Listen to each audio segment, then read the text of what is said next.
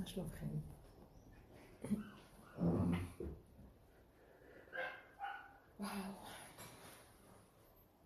אנחנו תרבות של מילים, והאמת היא שקט, לא ברעש השם. כל במה דקה. כל, כל המטרה של הדרך שאנחנו עובדים איתה היא להביא אותנו לחיבור עם השם. כי אנחנו לא, אנחנו לא מחוברים, אנחנו יודעים הרבה, ואנחנו לא מחוברים מה שאנחנו יודעים. זה נקרא גלות. גלינו מארצנו, והתרחקנו מעל אדמתנו. ואין אנחנו יכולים לעלות ולהיראות ולהשתחוות ולהיות בקשר אמיתי עם השם. מה זה ולהשתחוות? אין אנחנו, ואומרים את זה במוספים של המועדות, כן? את הפסוק הזה. גלינו מארצנו, מפני חטאינו גלינו מארצנו והתרחקנו מעל. ואין אנחנו יכולים לעלות ולהיראות ולהשתחוות לפניך. כלומר, מה זה לעניין של השתחוויה? אז אני... אם אפשר שהשיעור יהיה... לעילוי נשמת אהרון בן עדה. לעילוי נשמת... מאיר בן... ליאור צפריר בן בן ציון אליהו כהן, בדיוק שנה לפטירתו. תן נשמתו צורה בצורה. לעילוי נשמת רב חיים וולקין בן רב שמואל, אחד מגדולי ישראל שנפטר בירושלים. היום? יום ראשון נפטר. יצחק בן... אה, יצחק בן חיים. נשמתו הטהורה. לא יאומן שהוא לא נמצא פה, את יודעת, אני לא קולטת.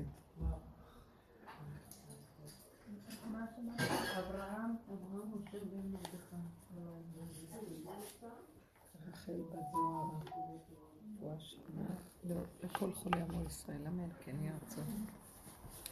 בכל אופן, מה שאני מנסה לומר הוא ש...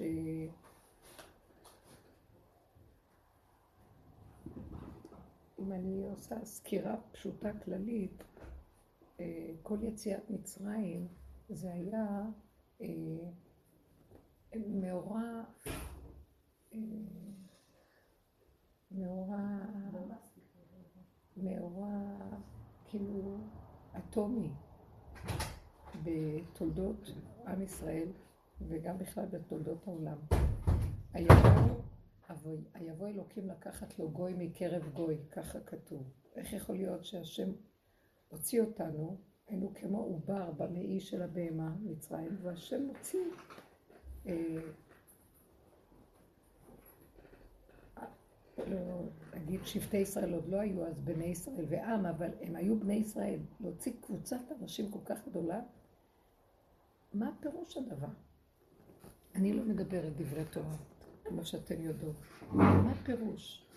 פירוש הדבר, בסוף הדורות מתגלה לנו דרך חיים, שמראה, שהיא שורשה בעצם אה, בכתבי אריזל, והוא מכנה אותה שכל הקלקול של העולם זה בגלל תודעת עץ הדעת, הוא לא אומר את המילה תודעה, עץ הדעת, חטא עץ הדעת. זאת אומרת, שאנחנו לא מבינים מה אומרים כאן, שאנחנו בתודעת עץ הדת. מה פירוש? אנחנו בעולם שכל, תרבות, מה, מה המושג הזה, מה המונח הזה? אני עוד הוספתי לפי הזמן והמודרנה, תודעת עץ הדת. אדם לא יודע עד כמה הוא ישן. מאז חטא עץ הדת נשאבנו לתרדמת. אנחנו תחת חוק התרדמת, שינה. אנחנו לא חיים קשורים לדברים כהווייתם בכלל. אנחנו, תודעת עץ הדעת זה היה, הכניס אותנו למצב של ריחוף, גלינו מארצנו ונתרחקנו מעל אדמתנו. ואין אנחנו יכולים להיראות ולהשתחוות לפניך. אחת העבודות החשובות ביותר בבית המקדש שבאו היה השתחוויה.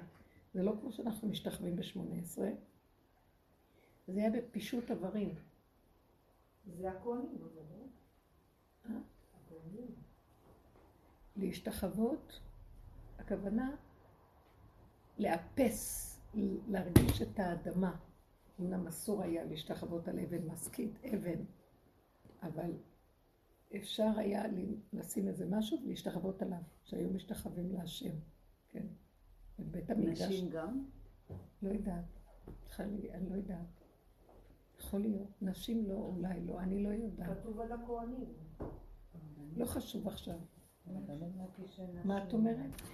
ההשתחוויה, פירושו של דבר, אה, זה לא השתחוויה, כשאנחנו עושים השתחוויה ב-18, אז אנחנו מביאים את הראש עד הברכיים, זה כמו נפילת אפיים, אומרים כאילו אנחנו בעצם מתאפסים, עושים אפס, אנחנו אפס לפניו. אבל כשאנחנו משתחווים על האדמה, אנחנו מביאים את האפס לנוכחות הארץ, ששם נמצאת שכינה. הארציות, אנחנו מביאים את האפס לארץ, זה לא סתם אפס, אפס יכול לעוף באוויר גם, בגלות אנחנו עודפים באוויר, אנחנו בדמיונות, אנחנו בריחוף, בהבנות ובהשגות ובדיבורים, אנחנו מפרשים כל הזמן ומשננים מלשון שניים, אנחנו לא מאוחדים ודבקים בדבר, לא עשינו ערקה לדבר והתאחדנו איתו. אנחנו תמיד מופרדים. אנחנו מדברים להשם, אנחנו חושבים עליו, אנחנו מדמיינים אותו, לא יודעים מה. אבל אנחנו לא הוא מחוברים איתו. אז מה זה המעלה הגדולה של שהייתה בבית המקדש, ההשתחוויה הזאת, שאין אנחנו היום יכולים להשתחוות לפניך? זה להביא את זה לבשר, להביא את זה לאדמה, כי השכינה בבשר.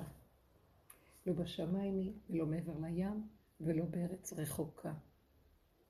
בפיך ובלבבך לעשותו.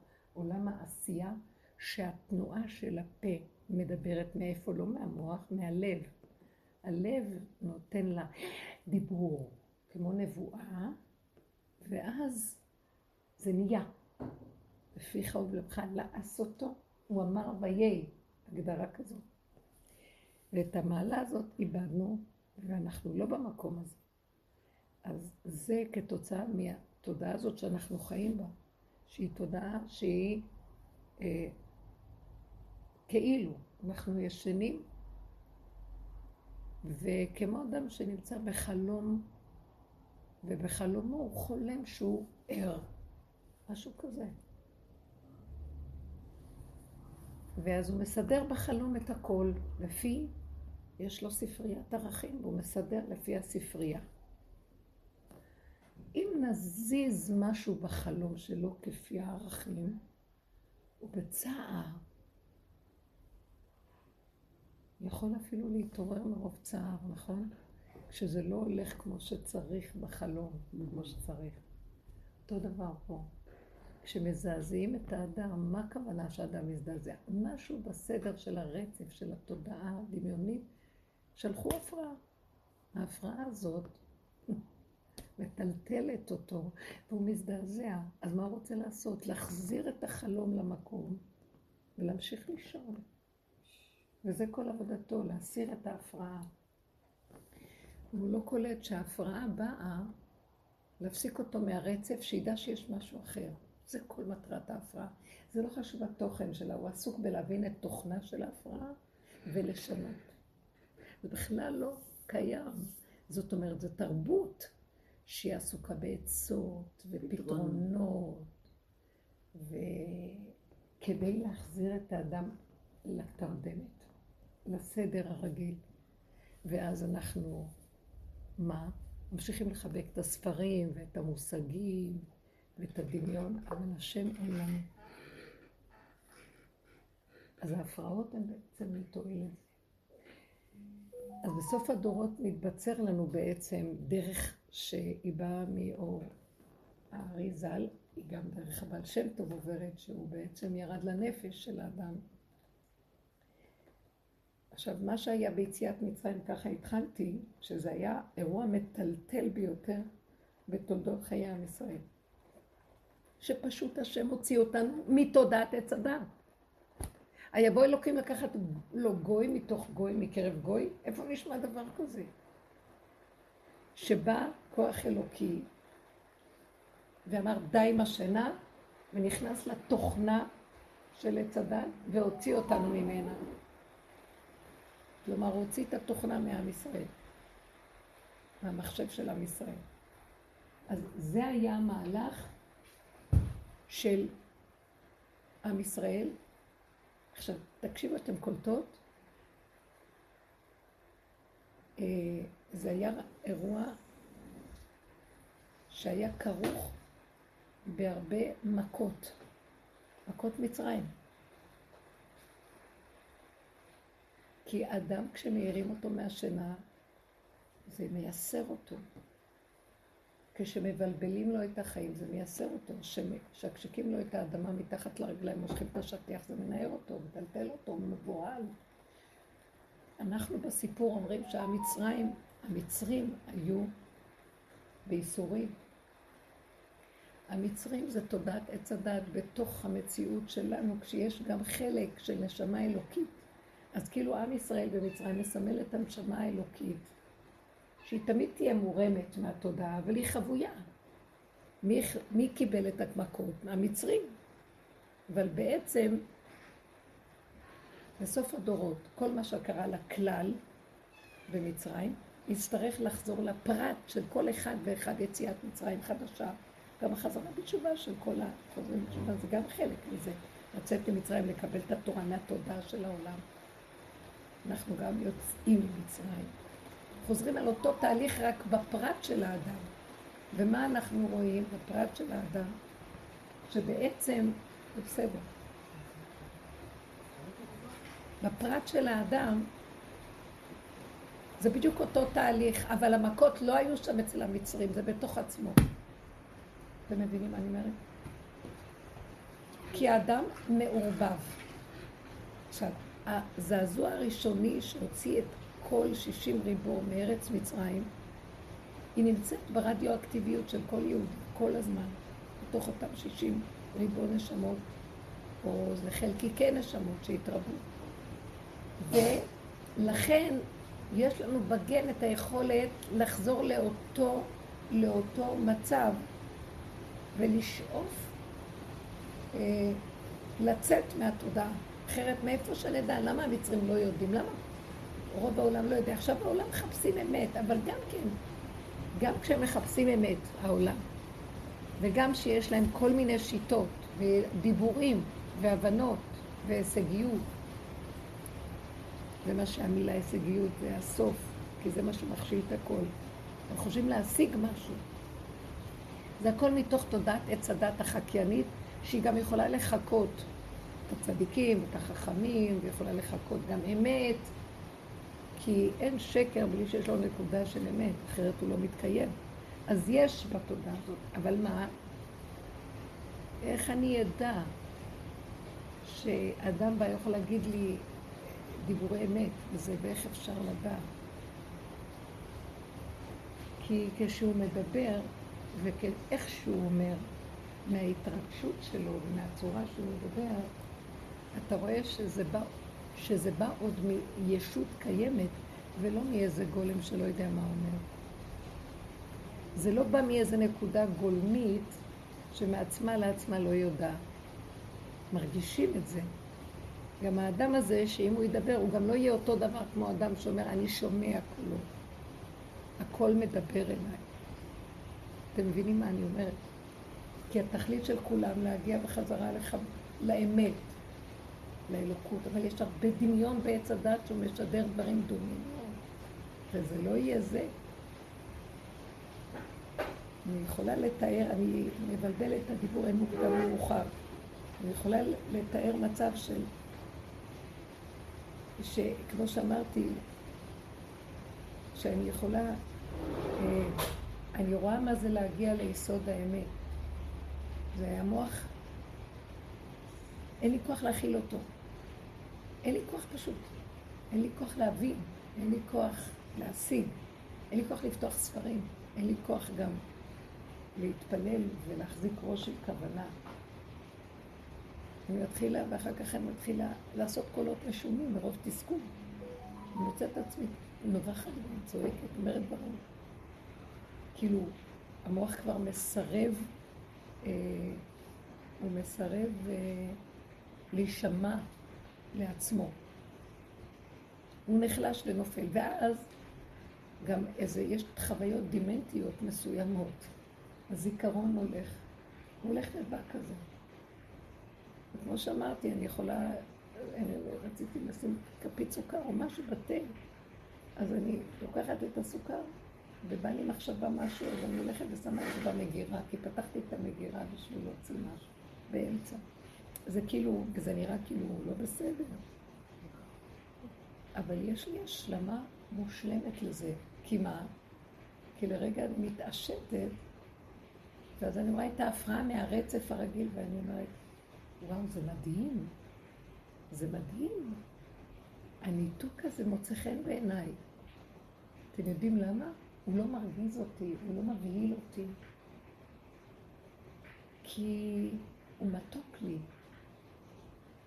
למה אני צריכה להיות מסודרת? ולמה זה לא בסדר? זאת אומרת, זה לא רגיל, נכון שהסוכר ייכנס למגירה, אבל זה בסדר. זה בסדר איך שזה ככה הכל. המוח מזדעזע מזה, והוא קורא לזה שמות והגדרות ומתייק את זה ורץ לרופאים. אבל באמת זה בסדר. השם הציץ עליי. אין מוקדם ומאוחר איתו. מי יאמר לו מה תעשה ומה תפעל? תבינו את המקום הזה של גילוי השם, מה שגילוי השכל של השם. מה שהצלחנו כשיצאנו ממצרים, השם רצה להביא אותנו למקום הזה, שהחושים, הם, הם ראו את הקולות. החושים זיהו את, האלוקות והזדעזעו, והיו במצב של אה, קבלת אור גדול מאוד, אבל בגלל שהיה, הגופים שלהם לא מוכנים כל כך, הם לא יכלו יותר מהדיברה הראשונה, שתי הדיברות הראשונות. ואז הם אמרו, שידבר משה עמנו ולא נמות. באמת, בסוף הדורות נצטרך להגיע למקום הזה, ונצטרך לחוות את זה, ולא יהיה משה ולא יהיה אף אחד. ועם תחושה של מתים, אז מתים. ורואים אחר כך שלא מתים. רק הפחד של התודעה, שהיא חזקה, ממית את האדם. אבל באמת לא מתים. כאילו נגמרת תודעה וחוזרת נשימה חדשה. על משהו אחר. אבל אז הם פחדו. והשם רצה לתת לנו את האור הגנוז כבר. ואני אמרתי, אלוקים אתם ובני עליון, כולכם נאמר על מעמד הר סיני. אבל חזרנו אחר כך, נשברו הלוחות, חזרנו, התודעה שברה, כי לא הייתה מוכנה עוד. אז במקסימום, מה שזכינו לקבל זה תוכנית עבודה, שזה התורה הקדושה, במוח. המוח שלנו, עכשיו ברור הדעת. זאת אומרת, האלוקות היא במוח. שמה. היא לא אלוקות ממש, היא דמיון האלוקי, היא לימוד האלוקי, היא הסברה. וגם לא אומרים לנו, אל תחפשו את האלוקות במוח, כי זה יהיה דמיון. תתעסקו עם התורה ברמה של חוקים, דינים, משפטים, מצוות. לפחות דבר ראשון תתחילו לעשות בעולם. לתקן את העולם מהדעות הכוזבות, מהקלקולים של... שהדעת של העולם השתבשה, ואז המידות גם הכל התקלקל. אז לפחות תבררו שהדעות יהיו נכונות. וה... והתורה שיש לנו בגלות היא תורת דעת, היא תורת הגלות. בהקדמה של, הר... של הרבי חיים ויטל לספר הארי, עץ חיים, אז הוא כותב שם שיכול להיות שהוא לוקח את זה מקהלת רבה, שתורת העולם הזה היא כהבל בפני תורת משיח. למשל, הבל, כי בדעת.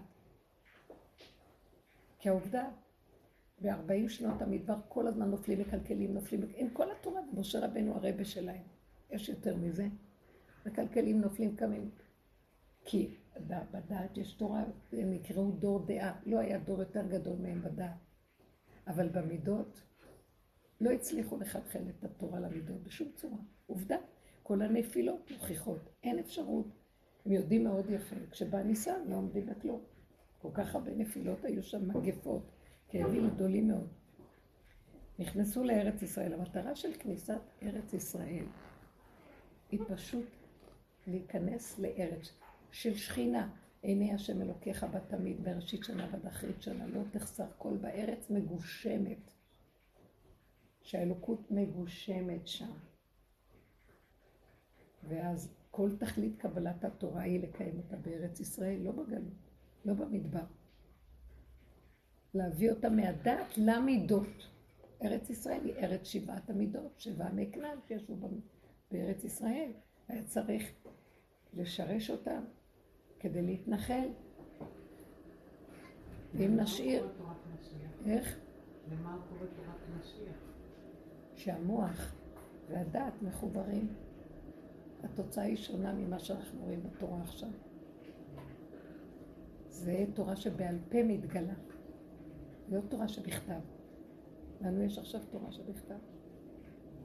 תורה שבעל פה זה מבשרי. ההלכה לא צריכה להיות כתובה בספר. הבן אדם יודע מבשרו מה נכון ומה לא, עם אותו עיקרון של תורה, של מצווה ושל דין ושל משפט וחוק. אצל זה זה יופיע אחרת ואצל זה זה יופיע אחרת. אמרתי, התקשרה, מישהי התקשרה מהמשפחה בערב שבת ואמרה לי שנולדה לה נכדה, מזל טוב. ואז היא אמרה,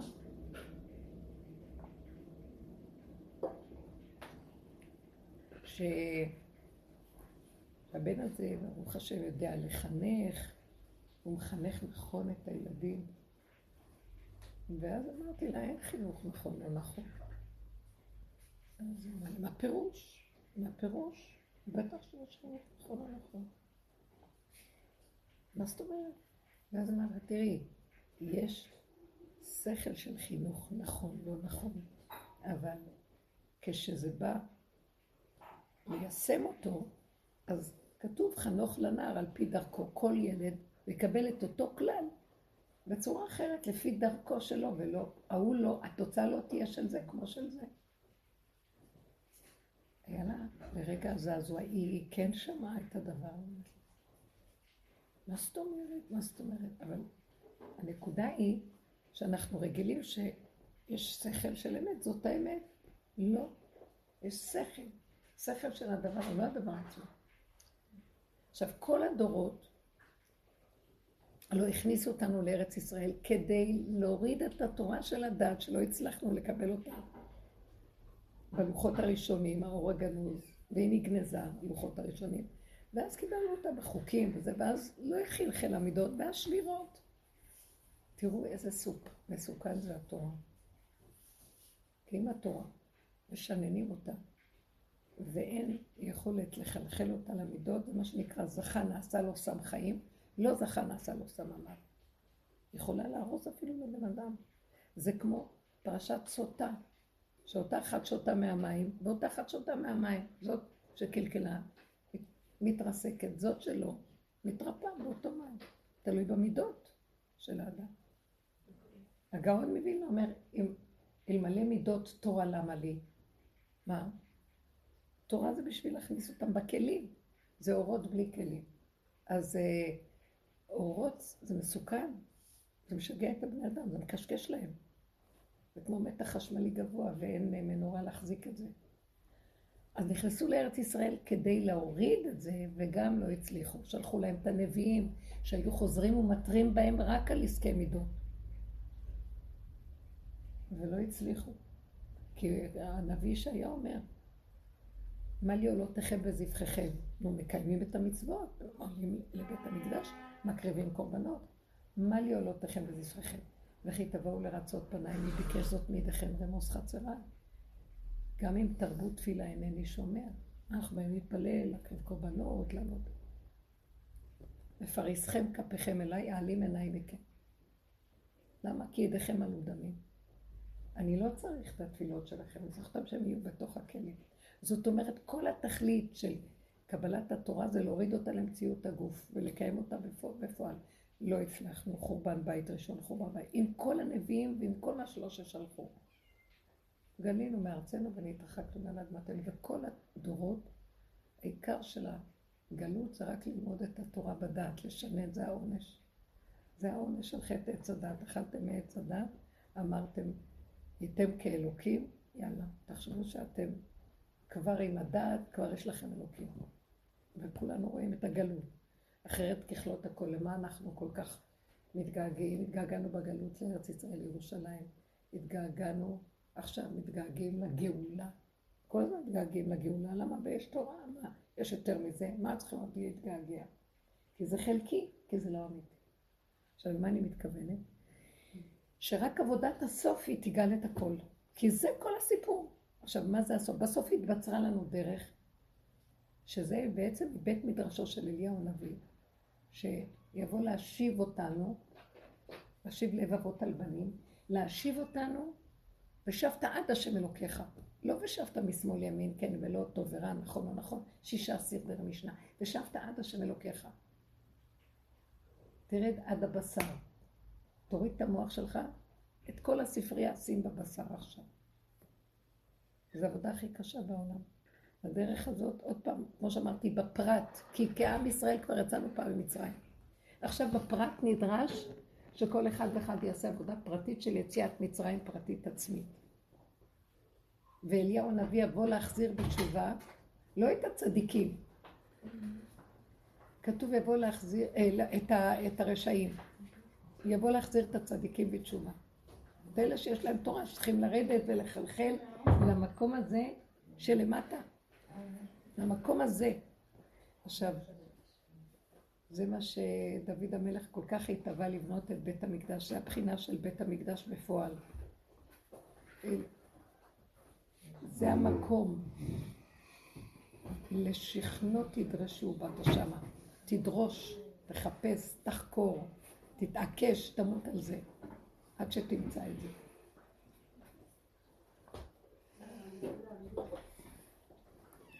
עכשיו, אני עכשיו, זה היה הקדמה כדי להגיד מה אנחנו בעצם עושים.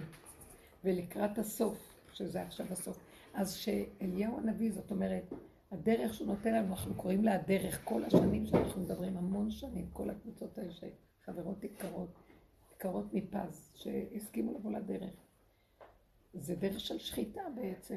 אנחנו לוקחים את המוח החיובי, את כל הדרגות של הצדקות והידע והכול, ועכשיו אומרים לעצמנו, זה רק חיצוני. בוא תרד פנימה לעצמך ותתבונן בעצמך במידות שלך. בא זה ואומר לך, עושה לך, צפות לך המידות, קנאה, שנאה, נקימה, נטירה, כעס, רוגז, מה, מה לא, אה, חרדה, קמצנות, קבצנות, כל המידות. השני רק היה מראה לפי הדרך של, של הבעל שם טוב, דרך, זה הדרך של אליהו נביא להשיב. הוא אומר, תסגרו כבר את הגירוי תגובה ותלכו להצטדק ולהראות לכולם שאתם צדיקים ותתחילו לספר סיפורים. תצאו מכל הסיפורים ואל תצטדקו, תבדק, תבדקו את עצמכם. למה אתם כועסים? כי אם הבן אדם חושב שהוא צודק, אז למה הוא כועס? למה הוא כל כך רוצה להראות לשני שהוא צודק? מה אכפת לו? הוא צודק. למה אני מבוהל עד מוות שהוא לא ידע שאני צודק? והבהלה של ההתערערות מהדמיון שלי מי אני, תדמית המציאות שסידרתי לעצמי, שאני עומד מאחוריה כי אני צודק, סידרתי לי מערכת שהיא תלושה, ועל זה אני חי. עכשיו מישהו בא ועושה לי ככה, שלחו אותו להפריע לי. בדרך העולם אנחנו ישר מחזירים והוכיח תוכיח. לא רוצה להוכיח, והוא צודק. ואני לא בסדר. רוב הבני אדם כל הזמן הצטדקו. לא מדברת על זה שאדם בסדר והוא, והוא מצטדק. אדם לא בסדר, מצטדק. והעבודה שלנו היא, גם אם אני בסדר, אני לא אצטדק. תשתקי. ולראות את הקנאה ואת השנאה ואת השני והעולם כולו רק מראה ומקל וסיבה להפנים את זה פנימה, להשתלשל למטה. זה לא דרך קלה בכלל. כי זה שחיטת האגו, זה שחיטת הדמיון. ואני עושה כזה מין היסטוריה, מה שנקרא. ירדנו למטה, למטה, למטה. וכל פעם מחדש אנחנו עוד רוצים לעלות מחדש כדי לתקן. מול העולם, אבל זה תודעת עץ הדת, שאני רוצה ליישר את ההדורים, ואני נתתי הקדמה, שבעצם אנחנו בתרבות עץ הדת, עם כל זה שקיבלנו תורה, ויש לנו בדעת אור של תורה ודעת נכונה, אבל המידות מכסות ומאפילות כל הזמן, וכל הזמן צריכים, למה צריך לשנן כל הזמן תורה? צריך לשנן, מה זה הדבר הזה לשנן? פק אותו דבר, תחזור עוד פעם, עוד פעם, עוד פעם, עוד פעם, כל שנה. התכלית של אה, של השינון. שינון, את- שינון. שינון. זה ללמוד את לשון הקודש. שהיא שפה פנימית. אני לא רוצה ללמוד. אני את רוצה, לא רוצה? לא. אני רוצה לדעת בבשר, אני לא רוצה לדעת במוח. נמאס לי ללמוד, אני לא מסוגלת לפתוח ספר. אז למה באמת השינוי?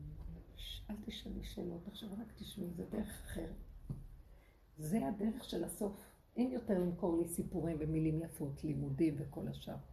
כל האקדמיות ייפלו, כל הספרים ייגנזו, גם ספרי קודש. יישאר פשטות מינימלית. כתוב במעמד הר סיני שעשרת הדיברות היו, לא היה צריך להיכתב כל הספרים האלה. ובסוף שנשברו הלוחות, אז זה, מה זה שבירה? חתיכות, חתיכות, רסיסי רסיסים, מתפזרים, מתפזרים, מתפזרים, נכתבים ספרים על ספרים, פרשנות, מנסים לחבר ולאחד, וזה אומר, עד שהיום הלכנו לאיבוד מרוב ספרים. אף אחד לא יודע מה צריך לעשות מרוב ספרים. זה אומר בחוב וזה אומר בחוב וזה אומר, ואין דעה אחת. כי אין לנו אמת, אמת נהדרת. יש לנו שכל, אבל השכל הזה, כשהמידות של עץ הדת מסתכלות, משבשות אותו, ואנחנו הולכים לאיבוד איתו. וזה, למה אם כן כולם מחכים לישועה וצועקים ישועה? לכו לרבנים וזה יהיה בסדר. זה נחמה פורתא, אני לא אומרת שלא, ברור שצריך. אבל באמת באמת לקראת הסוף אף אחד לא יוצא לאף לך מקום, כמו שקרה בקורונה. אין, סגרו את הכל, לא היה למי ללכת, לא למי להתייעץ, אין שום דבר. גם הרבנים בעצמם ישבו בתוך ביתם, ולא... וגם הזעזוע, מה, בתי מדרש ייסגרו? מה תורה מטה עליה? אז הפשוטים אמרו, תלמד תורה בבית. תורה, לא, תלמד אותה בבית, היא תמיד יש לך אותה, מה הבעיה? המסגרות, איך שאתה רגיל, התרחבתם, התמסדתם יתר על המידה, הלכתם לאיבוד. אז כל המקום יחזור להיות צמצום אחר צמצום פשוט. ירדו מהמוחים, ייכנסו יותר המידות לבשר. אז התהליך הראשון זה לראות, לפרק את החיובי שלי כי הוא דמיוני, בעץ הדעת טוב ורע. טוב ורע פירקנו, התורה עזרה בעולם שלא יהיה רע, אבל הטוב בו, זה שטן יותר גדול מהרע. בגלל שהוא גונב וחושב שזה טוב. ושם יש יצר גדול מאוד. והגניבת דעת גדולה וגאווה גדולה וכל מה שאפשר. כבוד וכל זה. ולהראות את זה למטה, למטה, למטה, גם כשעבדנו.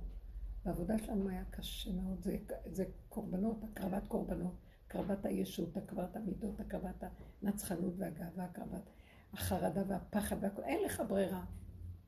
זהו. עד שמגיעים, וזה מטרתי, עד שמגיעים למקום שנשארים בגוף, אין כוח. אין יותר כוח לכלום. אין כוח למוח, אין כוח לעשות עבודות, אין כוח להתבונן ולהכיר שממנו ניקח לעבוד את השם. אין ממנו, אין ממנה, אין כלום. גם האני שלי, אין לו יותר, הוא נופל.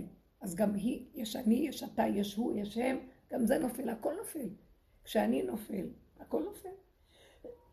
ואז מה נשאר? ככה, פשוט.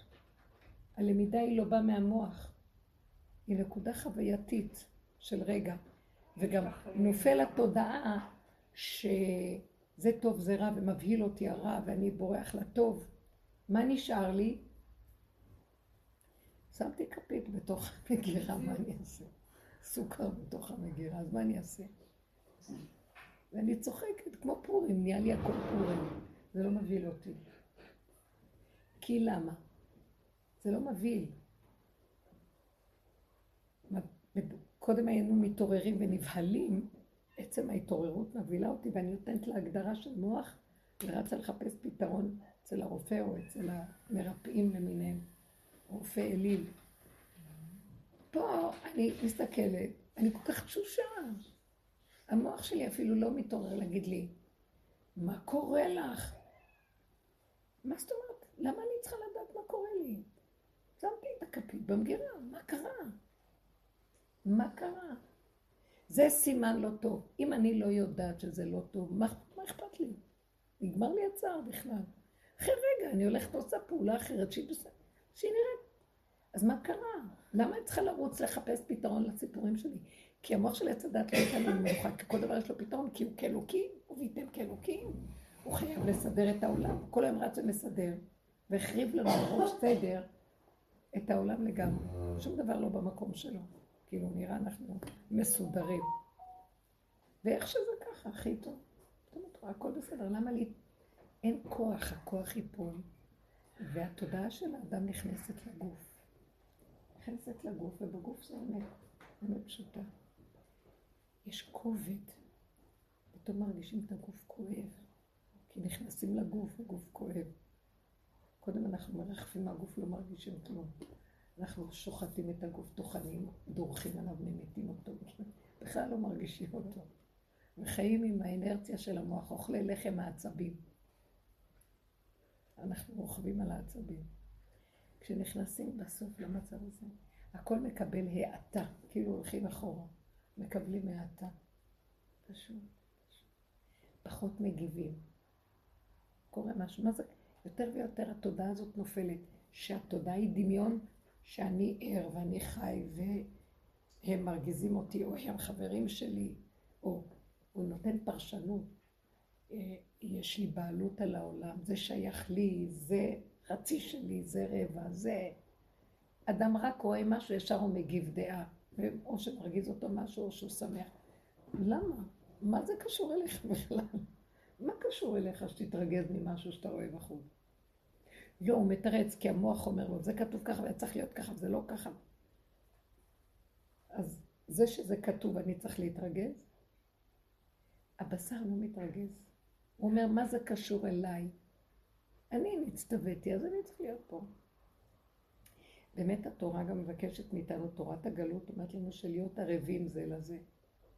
בנקודה של האמת, אני לא יכולה להיות ערבה לאף אחד. כי ערבות היא לא באה מזה שהמוח שלי מחכה ערבות ואחדות, אלא אני לא קשורה לכלום. תעשו מה שאתם רוצים, זה לא שייך אליי. הלוואי ואני אוכל לחיות רגע בנקודה הנכונה, וכשאני משלימה למקום שלי איך שזה ככה, שכינה קמה לעומתי והיא מחברת אותי לעולם, ולא אני מהמוח מקשרת כישורים, שזה תלוי בדבר תמיד. זה כישורים של אינטרסים וחרדות ופחדים וכאילו, ואהבה שתלויה בדבר ושמחה שתלויה בדבר. לא, באמת לא רוצה להיות תלויה בכלום. אבל אנחנו לא חיים שם, אנחנו חיים בתלוי בדבר כל הזמן, כי זה בא מאדם. אני מציירת לכם את הציור של המציאות. באמת באמת מגיעים לאט לאט למקום. אני לא, למה שאני אחנך את הילדים בכלל? למה ש... טוב, כבר זה מעניין שמגיעים לדרגה הזאת בעבודה, כבר הילדים, אה, אני זקנתי והם גדלו. אבל באמת, באמת, גם אם הם הלכו והם גדלו, אז מהמקום שלי, בתור האימא, קרקע עולם, אני משפיעה עליהם מעבודת האמת והם גם מושפעים שם. אתם לא מתארים לעצמכם איך שהעבודה הזאת נר אחד, נר למאה. זה מה שאמר, והוצאתי שתיים ממשפחה ואחד מעיר, אחד מעיר את כל המשפחה. אחד מזכה את כל העיר.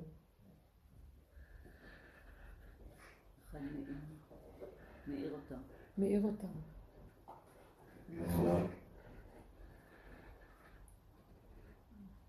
נכון. נכון. שתיים ממשפחה ואחד מעיר. מאוד יפה.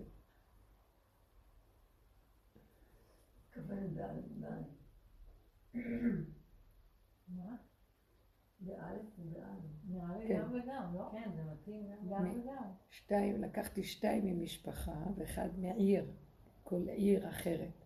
אבל עיר זה מלשון להעיר. כי העיר היא מעוררת את האדם, יש בה רעש, יש בה גירויים, אז זה מלשון להעיר את האדם. אז זה, זה המקום. אז זה כבר לא יבוא מהמוח, זה בא מהמקום הנכון. אז עכשיו אנחנו נדרשים לרדת לגוף של הדבר, גוף הדבר. מה אתם רוצות להגיד? אנחנו ממש השנה, והולך ונהיה. לא יודעת אם אתם מרגישים, ממש הולך ונהיה, שמי שרוצה לנצל את האור שמתחיל להתעורר, להיות, הוא בא מלמטה. צמח דוד עבדך תצמיח, והוא אה, מי שעבד על התודעה ומפרק, והוא יותר מחובר לבשר, מתחיל לקבל תועלת מהאור הזה. האור הזה לא יכול לסבול את המוח. כשהמוח מסתכל על המקום הזה של האור הזה, הוא קטלני. המפגש ביניהם קטלני. כי האור של השכינה הוא לא סובל את תודעת עץ הדת. הוא, הוא מחפש חומר פשוט לרדת עליו. מדרגת האבן עץ, מדרגת הגולמיות, חומר גלם הפשוט, היסוד הראשוני, את זה הוא מחפש, האור החדש, האור הגנוז. מחפש דווקא את הפשטות. אבן מעשו הבונים הייתה לראש פינה, זה אמר דוד המלך. באמת, תבינו, אה, היו, היו בתי, היה המשכן במדבר, שהיה עשוי מעצים ואורות של תחש, כן? והיה המשכן שילה, שהיה גם קצת איזה חומת אבנים קטנה, וגם כן היו עצים ואורות תחש, מכסה. ושלמה המלך, המעלה של הבניין שהוא בנה זה שכולו היה מאבן. מדרגת שכינה הרבה יותר גבוהה, כי היא מצאה על מה לרדת. זה היה המעלה של הבניין של שלמה. זאת אומרת שככל שאנחנו יורדים לחומר הפשוט, הגולם, הגלם של הדבר, יותר יש סיכוי שתתעורר. וכשאנחנו מרחפים במוח. דומם גם. האבן זה דומם, החי, האורות זה מחי, העץ זה צומח, והאבן זה דומם. הדומם, צריך להבין את המהלך הזה של הדומם. אם נבין מה זה הדומם, זה האור הכי גבוה שהדמים את עצמו. בתוך האבן, עד שלא ניכר שיש אור. זה דחיסות של אור מאוד מאוד גבוהה. זה כמו האור החשוך שיש, זה נקרא בקבלה, בוצינה דקרדינותא. אור כל כך גדול, שאין יכולת להכיל אותו, אז זה, זה מתגלה כחושך. זה כמו חומר גלם וגולם. כן, בדיוק. הגולם שבאדם. בסוף של הגולם, ממנו מתגלה הפרפר. זה... פרפר הוא הבחינה של הגילוי אור. זה המהלך האחרון של העבודה, שכל עבודת עץ הדת, שזה אה, דרך של אליהו הנביא להשיב אותנו, הוא יבוא לתת לנו כלים, להשיב אותנו עד השם, שזה עד הגולם, וללכת. אליהו הנביא לא נשאר. משיח יבוא אחרי אליהו. שלושה ימים לפני משיח זה אליהו. זה שלושת המעלות שאנחנו עובדים עליהן בדרך. חזרה. מר... סור מרע עשה טוב, הבירור של זה. אחר כך תיקח את הטוב ותפרק אותו עד למטה. ואחר כך החלק השלישי, גולם, שאין בכלל להפעיל את המוח. אין חרטה, ואין למה, ואין קושיות, ואין שאלות, ואין כלום. יש ככה. יסוד האמונה הפשוטה. אפילו הקורבנות כבר הפסיקו, אין מה להקריב כבר. אתה לא נדרש לעשות שום מסירת נפש, כי נגמרה לך הנפש גם. שבת ויהי נפש, אבדה נפש, אין נפש. מדרגת היחידה מתגלה שכינה. לכן שבת ויהי נפש. ויהי אבדה נפש, אומר רש"י, מה זה ויהי נפש? אבדה נפש. מתגלה שבת. אנחנו שרים אה, אשת חיל. היחידה, השכינה מתגלה. שקיעה, מתגלה השכינה. אז היופי של המהלך הזה, זה שכשהיא מתגלה, זה חוקים אחרים. זה בכלל, בואו ננסה להגדיר מה החוקים של השכינה, של הגילוי שלה. אם אני אפתח את המוח ואני אחשוב, היא נעלמת לי. בדיוק, אז אל תנסי להגדיר אותה. אם כן. אני... אני אגיד לכם את האמת, אני לא מדברת מהמוח. אני לא יודעת, אני מדברת, אני לא יודעת, כי אני כבר אין, לא, לא יכולה לדבר מהמוח, אבל יש איזה... יש חוכמה אצל השכינה, זה לא שיש שם כלום, אבל זה בא ממקום אחר. אה, אסור לי להתרגש. אם אני אתרגש, אז אני אתגרש מנקודת היחידה. יתרגש, יתגרש. אני אתרחב. אני צריכה להיות כל הזמן בצמצום והתחדשות. כי אם אני אצא מזה, יהיה כבר 2, 3, 4, 5. ואת צריך כל הזמן לשאול באחד. פעימה, עוד פעימה. אז זאת אומרת, אסור לי להתרגש רגע מה שהיה קודם.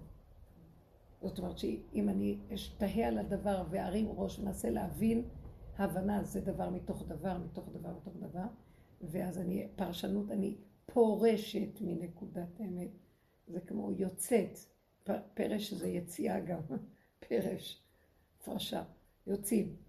לא, אז אסור לי מדי להבין, מדי להסתכל. כלום ראיתי נקודה, אם נקלט לי, נקלט, ואם לא, תוותרו על הכל. ככה היה וזהו זה. מה רצית להגיד? אולי אני לא צריכה להגיד. אבל לא, בסדר, לצורך הבנות החדשות אולי, להוריד את הדיבור הזה באמת למשהו פשוט כזה מהיום יום. אז אני רואה את זה חזק עכשיו אה, בתקופה האחרונה.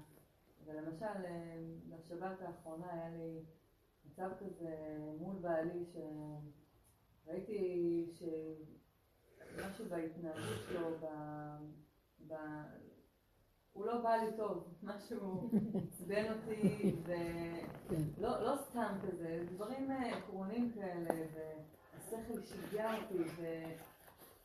וזה עוד פעם, זה כן, זה כבר לא מקום של להתאפק, זה לא, אה, זה מין קול שאומר, עדיף לך תשתקי, כי עדיף ש... שלא תוציא מילה מהפה. ו... וראיתי איך אני, אני הולכת עם זה, ו... וראיתי איך אה, כאילו לאט לאט זה פתאום התפוגג, הדבר הזה, שנורא נורא כן. הציק לי. כן. וזה היה מדהים, כי קלטתי את זה, וזה משהו כזה קטן, שאף אחד, מבחוץ לא יראה. זה- זה את ואת. וזה זה היופי, שזה נשאר הפרט שבפרט. מדרגת היחידה היא כל כך פרטית. אה, אם רגע היית עולה למעלה, נותנת למוח להאמין למה שאת עכשיו רואה, ולהמשיך ולתת לה פרשנות וביקורת, והיה התרגשות לוקחת מקום, היית מוציאה בפה, היה עכשיו, החיית את כל הסיפור. תזמיני לסיפור הזה ספר, ואחר כך שימי ספרייה גם. ככה אנחנו חיים. חמור נושא ספרים. וכאילו מה שאת עשית אמרת, אוי ואבוי לי, אוי ואבוי לי. או, באמת, זה, זה ישר נדלק, והשלילה מתחילה לבעור בבן אדם, וזה כל כך מסוכן. אתם יודעים כמה עברנו שלילה? כמה קורבנות שחיטה, המון שלילה עברנו. כי שמנו את הפנס על השלילה של עצמנו, שללנו את מציאותנו, הסתכלנו על השקרים של החיובי שבנו, ושללנו את מציאותנו. זה אנרגיה שלילית. האנרגיה השלילית הזאת היא מתפרשת, ואז האדם מדוכדך. ומה שקרה הוא כשאנחנו במצב כזה, מה שנקרא חבר מביא חבר. כל מאורע של צער הביא עוד צער, והביא עוד צער ועוד צער, כי זו הייתה המטרה. להכיר את השלילה שלנו, את הדמיונות, שגם השלילה היא דמיונית, אבל לפחות תצאו מהדמיונות של החיוביות שלכם. תתרסקו קצת, תורידו ראש, תורידו ראש. ושך גדלות האדם. גבות הנשים צריכה ליפול. זה מה שכתוב גם בנביא, ושללו את שולליהם ובזזו את בוזזיהם. אז תראו, קודם כל צריך לשלול. אחר כך כתוב, ושללו את שולליהם. אנחנו היום מגיעים למקום שאני באה לשלול את השלילה, לא נותנים לי רשות. אסור לי כבר לבקר את השלילה שלי, כי היא לא קיימת. כי היא לא קיימת כבר. גם זה דמיון. כמו, כמו שאמרת לכם עם הכפית במגירה. שמתי כפית. וואי, את כבר באמת עם הזיכרון שלך, תלכי לעשות משהו. כאילו שזה עוזר לי. אף פעם אני לא זוכרת לקחת את התרופות של הזיכרון. אז מה זה יעזור לי? קניתי כמה פעמים דברים.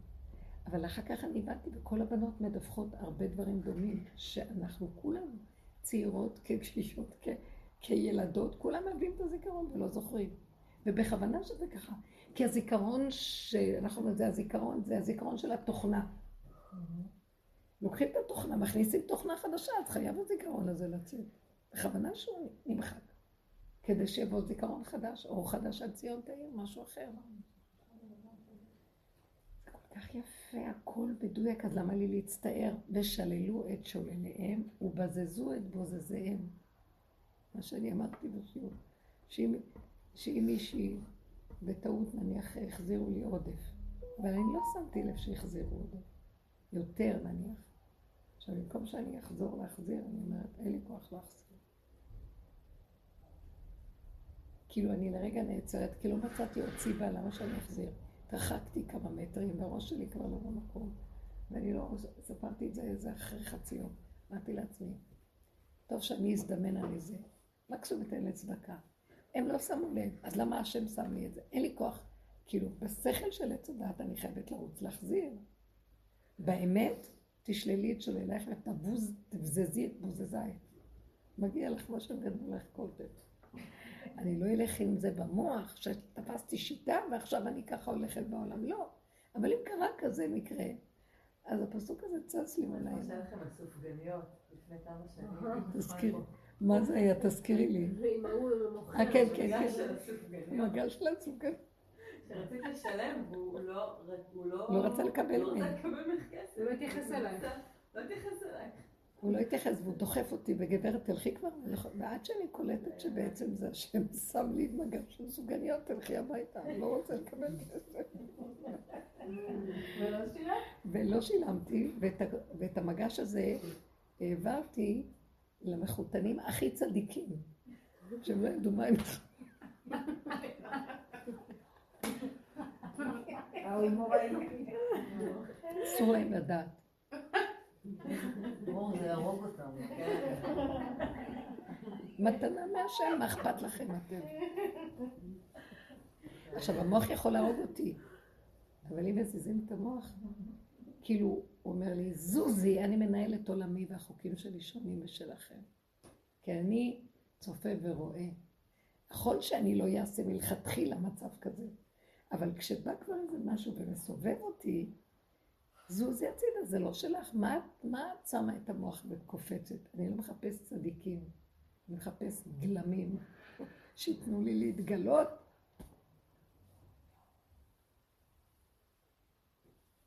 זו תפיסה אחרת.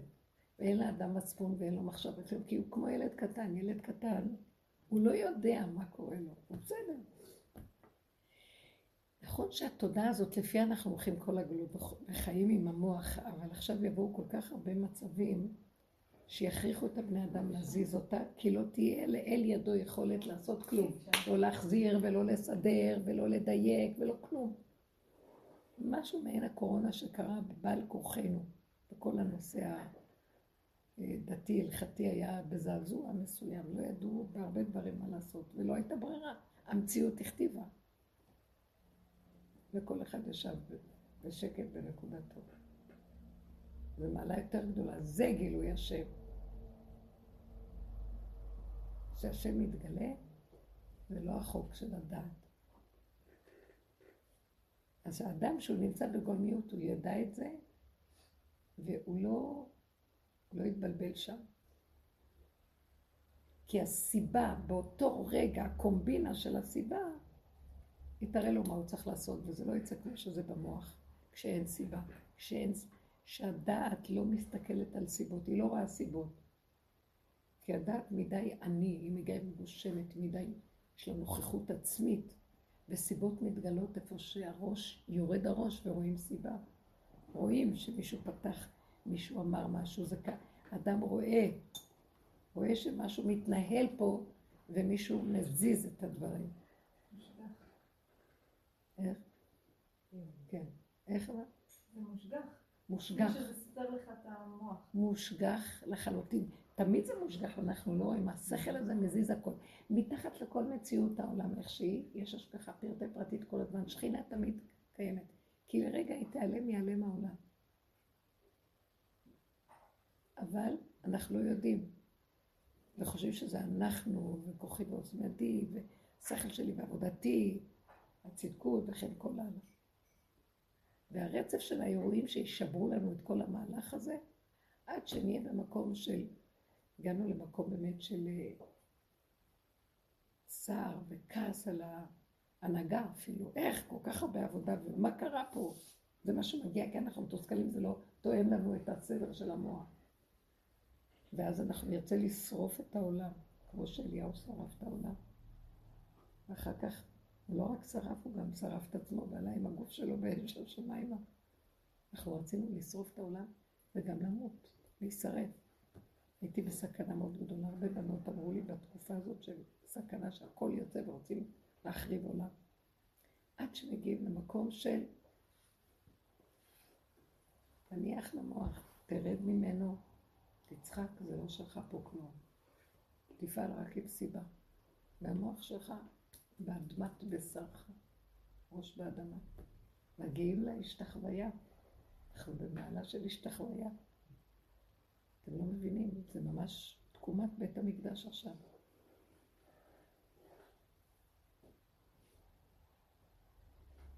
אז אני פגשתי ברכבת, שעליתי מחיפה לבנימינה, פגשתי שם מישהי מדהימה, אישה מדהימה. אין, אני פשוט, והיא מאוד פעילה גדולה בכל הנושא של המקדש והר הבית וכל זה, מאוד מאוד חוקרת ולומדת וכותבת הרבה חומרים ומעוררת עניינים בדרגת דוקטור אפילו. מהכיפות הסוגות. היא מדהימה, מדהימה. אני פשוט אוהבת את התואר והאמת שלה. ואז שדיברנו, אז הסתכלתי עליה לרגע. באקראי פגשת אותו? איך? באקראי? כן, ממש. אני עליתי בתחנה של שמונה, יש מרכז השמונה, כן. לרכבת, והיא גם עלתה שם. באתי בעצם ממקום מוקדם, אבל היא הייתה שם. ואני פשוט, היא זיהתה אותי, כל כך שמחה לראות אותי. את זוכרת שכתבנו לה את המכתב? זאתי. אה, אוקיי, אוקיי. אה, ואז היא דיברה על מה שהיא עושה, ועוד פעם, מה, מה, מה קורה לנו, ואז אמרתי לה, אה, אם את רוצה חדשות ממחנה שכינה, אני מוכנה להעביר לך. אנחנו כבר במחנה שכינה. אתם במחנה לוויה, אנחנו במחנה שכינה. כאילו יש בהר את המעלות. יש מחנה ישראל, מחנה שכינה. לוויה, הר הבית, ואחר כך הדינים והחוקים של מחנה שכינה. היא כל כך שמחה, היא נהנתה, אמרת, הלוואי, הלוואי, היא כל כך מתוקה. היא מנסה לעבוד, שיבנו את זה, וזה, אז כל הזמן דיברה, לא, למה אמרתי לה את זה? כי אז היא דיברה, יש לה מהלכים מאוד גדולים בכל הפוליטיקות הזה. ואז היא אומרת, היא התחילה להגיד לי שזה בגלל חוסיין, וששם יש את השליטה, הוואקף וכל זה. ואז היא אמרה, אבל הוא שיכור, ואנחנו יודעים שהוא לא מתפקד, וזה, ומלך סעודיה, שיש לה גם קשרים שם, והיא מקושרת עם כל הסיפורים, מדהימה, חוקרת גדולה. ואז אני, היא מדברת איתי איזה כמה דקות, שהיא מספרת לי את כל המאמצים והפעולות שהם עושים בשטח. ואז אמרתי לה, אתם עובדים עוד במחנה, במחנה ישראל, מחנה לוי, אנחנו כבר במחנה שכינה. אמרת, אנחנו ירדנו לפרק את הברגים למטה בספינה, ולמעלה הכל מתפרק ואף אחד לא יודע. מי שם? שואלים מחבלים בקרבים. כאילו אנחנו שמה. התלהבה, היא באמת התלהבה, היא שמחה. והיא אומרת לי, כן, כן, זהו. כי היא אמרה בעצמה כבר כל הפוליטיקות, מה שלא עושים וכמה זה כלום. זה לא זה, זה לא זה, זה לא זה. אמרתי לה, זה יבוא ממקום אחר לגמרי.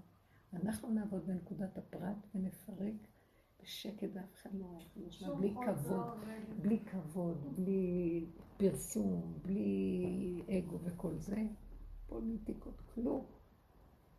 ומשם צמח דוד עבדך תצמיח, אבן השתיית הכל, הכל, הכל זה משם. אני הרגשתי את זה שבבחירות, שזה היה, לי זה היה אה, באמת דווקא סיפור, כי בכלל, בכלל לא תכננתי כן, להצביע. הרבה, בכלל. הרבה לא רצו, הרבה לא רצו, כבר כמה זמן שאנחנו כן, אבל... לא. אבל היה אבל משהו. אז את לנו הודעה אני אגיד לכם את בבוקר. האמת, ממש היה לי ידיעה ברורה, ממש גילוי של איזו התעוררות של, כאילו אדמה רעדה ושיורד איזה אור של שכינה בזמן, בזמן הזה של הבחירות. וזה זה הפעים אותי ואמרתי, כאילו מה שהבנתי מזה, אל תשימו מוח, תבחרו ברגל למחנה האמוני, זהו, כי זה מה שרוצים עכשיו. אז זה היה בכלל לא פשוט. ימין. השם רוממה, ימין השם עושה חיים. את יודעת, אני... לא תמיד האמת חייבת להיות קשורה, תיתן אמת ליעקב. יש גם באומות העולם אמת, אבל זה צריך להיות אמת שקשורה עם החוק שלנו. חסד לאברהם, שתיתן אמת ליעקב, חסד לאברהם, תמיד זה נוטה לימין. אי אפשר, זה יפה, כן, הבנתי. ככה זה. זה הגאולה תבוא. אז לכן, גם כל הכיוון צריך ללכת על הנושא הימני. ימין השם רוממה, ימין השם עושה חי. לא, אבל אני אומרת שזה היה אה, ממש... סליחה, תמרי רצתה לא, להגיד, קטעתי אותך, לא. תמרי. סליחה. לא, לא, זה בילי דיברה לפניי וגם... לא משנה, לא, זה היה חוויה? שבחיים לא קרתה. חן, את יכולה להביא לי, בבקשה, קצת טיפה תמצית וקצת אה, מים רותחים. אני אודה לך מאוד. זה כבר קר. לא, אני אומרת, זה היה חתיכת סיפור כל הדבר הזה, כי מה שאת אמרת לנו בעצם, לכו תצביעו, שאני בכלל, זה היה כל כך, כאילו, נכון, האנשים ממש הזדעזעו לא, מזה. מאוד הזדעזעתי מאוד, ובכלל לא היה לי פשוט. לא רק את. כי אני מתארת לעצמי. ובסוף כן הלכתי סתם, גם כי היה לי איזשהו אינטרס בדרך לעבור שמה, וגם אמר, רק בשבילך, זה היה פשוט פעם ראשונה בחיים שהבנתי את, אה, איך עשית את כל אשר יורוך. בחיים לא היה לי את זה, ופה אמרתי, טוב, הלכתי ובכיתי בדרך, פשוט הרגשתי שאני כמו אנוסה, ו... אבל בסוף היה לי ממש מחשבה כזאתי, כמו שקדוש ברוך הוא צמצם את עצמו, נכנס לאיזשהו... אז אני אשחק אותה בעולם, זה לא כן. קשור אליי, לא הייתי שם בכלל. זהו, זהו. הלכתי, הצבעתי, הם שאלו, ועוד לא מצאתי את הקלפי, אז שאלתי, ואחרי זה הם שאלו אותי, נו, הצבעת? אז אמרתי, כנראה, כאילו, לא ידעתי, לא הייתי שמה, אבל אני באה להגיד שכן היה משהו, שכמה שלא רציתי להיות קשורה לכל הדברים האלה, זה עוד הדעת.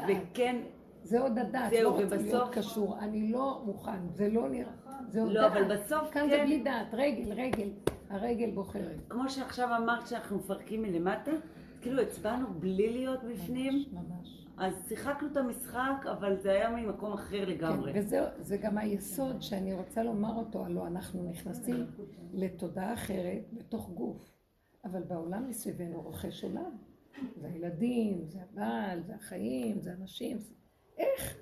זה שני הפכים שאי אפשר לסבול אותם יותר, והסתירה ביניהם תמיד עשתה לי שרציתי למות, לי, לא רוצה להיות בעולם כבר, אין לי כוח, אי אפשר את העבודה הזאת בתוך עולם. נכון. וכל שכן בסוף, אז הוא מראה לנו דבר מאוד מעניין, הוא אומר לנו, זה עוד הכעס שלכם על העולם, וזה היה הסוד, תודה, תודה, תודה. רגע, זה החלב שלי שם? טוב. זה עולם כמנהגו נוהג. זה הסוד זה של עולם אליהו כמנהגו הנביא. נוהג. טל עשתה, הכל טוב. בסדר. הבדלה. באתי- באתי לשים בעקשנות את החלב שלי, והיד לא נשמעה לי, כאילו שיתקו לי, רעדה לי יד. פשוט מפחיד, איך שהסיבות עובדות. תשתי מה שנותנים לך, ודי. ו, והמהלך הזה של, הוא אומר לנו, אז אני אסביר עם אליהו הנביא, כי הוא יבוא לפני משיח והוא ייתן לנו את הדרך, ויש דעת בדרך, זה דומה בדומה מתקן, דעת מתוך דעת, שמציצה על הדעת של עץ הדעת ורוצה לפרק את הדעת, זה דעת מתוך דעת, אותה דעת בדרגה גבוהה שמתבוננת בדעת היותר נמוכה, אבל זה דעת. ושם לקראת הסוף אני עוד, מה, מה קריאת תיגר של אליהו הנביא? הוא פנה להשם בכעס ואמר, אתה הסיבות על ליבם אחורנית. בא בטענות להשם. אי אפשר לסבול את ההנהגה שלך, וגם אליהו, וגם יונה בן אמיתי שברח מלפני השם, שהיה תלמידו של אליהו, והם ברחו, הם, הם קראו תיגר על ההנהגה. אם אתה שולח אותי לאחאב ולהתריס בפני כל עבודות זרות, איך אתה עוד נותן להם כל טוב ארץ מצרים? משפיע עליהם טובה, הכל. למה שלא ימשיכו לחתום? אז איך אפשר להבין את ה... כי הוא בא עם האבנים. ואז השם כאילו לא... ואז הוא כעס, כמו שרבי שמעון יצא מהמערה. הוא לא יכול היה לסבול שלו, כולם לומדים כל היום כמו שהוא עשה. אז הוא עשה, התחיל לשרוף את העולם במבט שלו. מרוב קנאה של השם. ואליהו היה קנאי להשם. אז השם אמר לו, אה, אני לא צריך אותך בעולמי, אתה באת להחריב את עולמי? תיכנס בחזרה למערה, אתה לא יכול להחריב את עולמי, אל תקטרג על עם ישראל. אבל זה לא הגיוני, זה לא היגיון, אני לא היגיון, השם אומר לו, אני, אתה הגיוני, אני לא היגיון. אם אתה תמשיך עם זה, המדרגה הבאה זה גילוי האור האלוקי, אז אתה תשרוף את העולם ותריץ אותי בחזרה למעלה, ואני לא אוכל לרדת עליכם. כן. אז כביכול המצב של אליהו, מהו? שיש עוד קריאת תיגר על ההבנה, על ההנהגה. גם זה צריך ליפול. מה, אני אצביע להם? חבורת טיפשים. אני יודע, אני גם לא מצביע כבר כמה. אה, קודם כל עשיתי ככל אשר יראוך, אמרתי ג' לך כל הזמן ג', כי זה ככה, לא יודעת, אנחנו בג' ג', טוב, יאללה, לא אכפת לי ולא שייכת ולא כלום. אבל אמרתי, אחרי כמה זמן הפסקתי, ראיתי, זה ח... לא יודעת מה, לא רוצה לדבר, זה לא שייך, לא שייך, ההיגיון לא נתן לי שום דבר, לא כלום, כעס על כל העולם, כל המציאות הזאת, כל הפוליטיקה הזאת, כל השקר, לא. קודם היה כן, עכשיו לא. מה ההבדל? עץ הדעת טוב, עץ הדעת, לא יודעת. בפעם הזאת המהלך היה, אנחנו לא שייכים פה כלום, זה יסודו של משיח. אני לא רוצה את הדעה שלכם. אתם, אחרי כל הסערה שצעקתם וזה, לא הרגתי אתכם, לא, אמרתי לו, קח אותי מהעולם, אי אפשר לחיות ככה, זה לא הגיוני. בסוף ראיתי שהוא רוצה שאני אשאר בלי היגיון בעולם. מה תכלס? תהיי גולם בתוך העולם, ואני בתוך הגולם נכנס ומתקן דרכך את זה שבא, ואת ההיא ואת ההוא. ואת הבחירות ואת הכול. אני, אבל אני צריך אתכם. אני צריך אתכם. צריך ג'. כן. גויים, ג' לך, גואל מלאך, גואל מלאך. גוי, גוי. כן. גואלם, חוילם, גואלם. זה פשוט אומר, אני צריך את הקופסה שלך. אני צריך את האנרגיה הריקה הזאת בתוך הקלפי. אני צריך את הקופסה. כן. לא, באמת. צאי ממנה, תני לי את הקופסה. אני בראתי את האדם, עפר מן האדמה. ויפח באפיו נשמת חיים. אכלת מעץ הדעת נשמת חיים זזה, האור הגנוז שהיה באדם, ונכנס תודעת עץ הדעת. זה כאילו נשמה. זה נשמה שהיא חופפת מלמעלה, אבל זה דרגות אחרות, מלובשות בהבלים. אבל הבלים הכל אבל. הרוח שבאדם, הנפש שבאדם, חולי רוח, חולי נפש.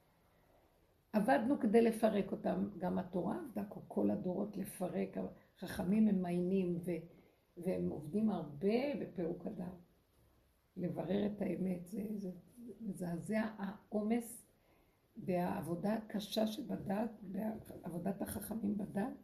פעם הרב בן ציון אבא שאול, שמעתי אותו באיזה דרשה שהוא אמר שעבודה של תלמיד חכם בחצי שעה עיון בגמרא זה כמו לחצוב בסלע במדבר בחום היום, בשיא החום, הסלע הכי קשה, חצי שעה, חצי יום.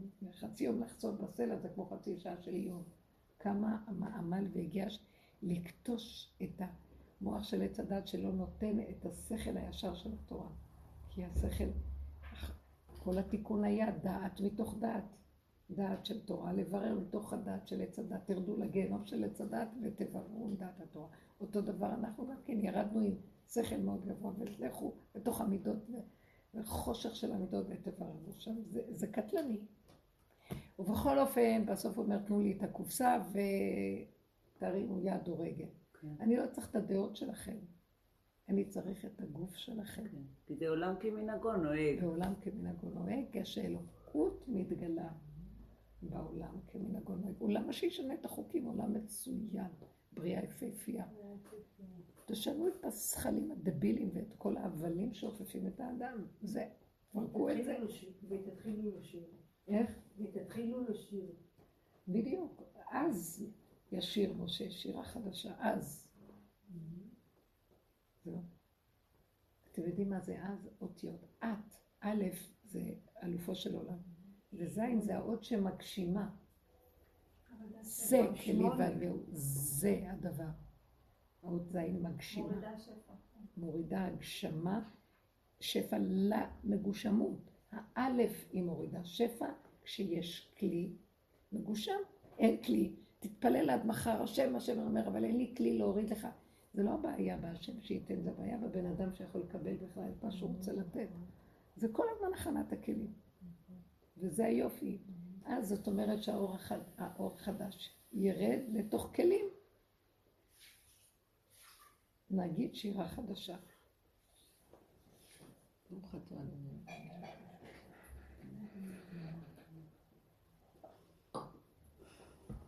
אבל למה זה קר? אה, עשית על אותו אחד?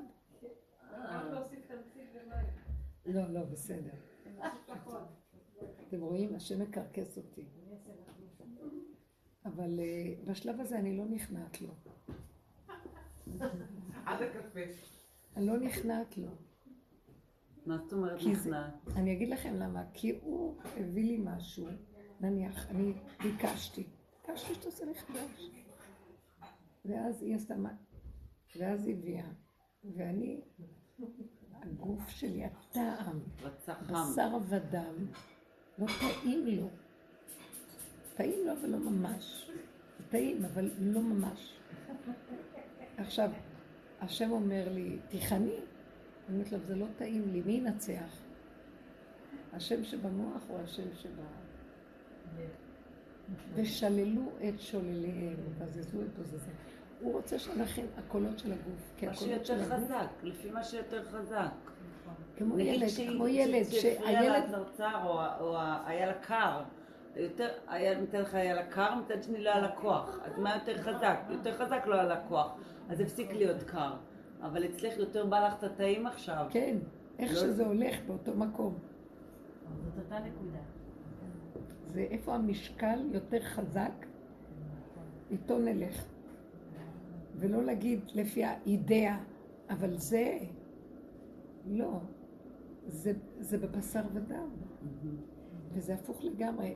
שימו לב, אני מסתכלת על מה השם מבטיח לנו, אם בחוקותיי תלכו ומצוותיי תשמורו, ונתתי גשמכם בעיקר.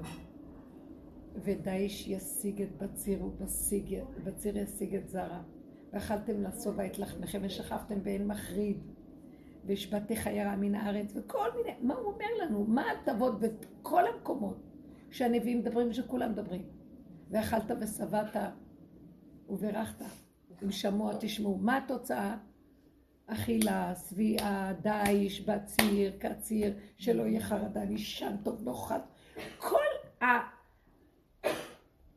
כל ההבטחות שהן התכלית של כל הקיום והכל, זה בחומר הפשוט. תענוג. תהנו. הבאתי אתכם ליהנות בעולם. שימו לב מה הוא לנו בעצם. מה הוא מבטיח לנו. עד כדי כך שגם העולם הבא, בסופו של דבר הצדיקים היו אומרים שהרצון של השם יתברך שהעולם הבא יהיה פה. לא בשמיים. בגן העדן היה, גן העדן היה- איך, איך? אני אומרת, בשיא ההתעללות, שהוא שם אה, תודעה שכולה בשכל, ולא, וכל הזמן לא נותן לך לרדת לגוף. כן, ממש. בדיוק. זה החטא ועונשו. שכל הזמן המוח מושך אותנו אליו, וזה הגלות. אנחנו מבוהלים, חרדים מהגוף. בסוף מה הסתבר? וזה היה נכון, בגלל שאנחנו מפחדים מהגוף. אבל כאשר עשינו את עבודת המחץ האחרונה, ואת זה לא כל כך בקלות מקבלים את העבודה הזאת, לכן אין להם את החלק הזה. החלק הזה שהסכמתם להישחט עד הסוף, זה בדרך כלל עבודת הנשים, ואנשים יזכו למקום הזה, זה תורה שבעל פה מתגלה, בחינה של רות. כשזה מתגלה החלק הזה, אז הדעת מושלמת. הכל, כל התורה מקבלת אור אחר לגמרי. וחטא עץ הדת אה, נשלם, כי כבר אה, אי אפשר, אי אפשר, הדעת לא עובדת, כי זה דעת מול דעת, זה התיקון, דעת מול דעת. וכשיורדים למידות, נגמר חטא עץ הדת. אבל כשירדנו להתבונן במידות עוד עם הדעת, זה עוד הקצה של הקצה של הקצה. חשיכה הכי גדולה. זה... לא מוכנים לרדת שם, בייחוד האור של הדעת של הזכר, תלמיד חכם וזה לא מוכן לרדת שם, זה מקום שהוא אה, במעיים של הבריאה, זה אי אפשר, זה, בגלל זה זה קשור ל... זה, זה הנשים יכולות לרדת לשם, נשים זה יכולות. הלידה, בגלל, כן. זה מתקשר לי לעונש של הלידה, בעצם תלתי בנים.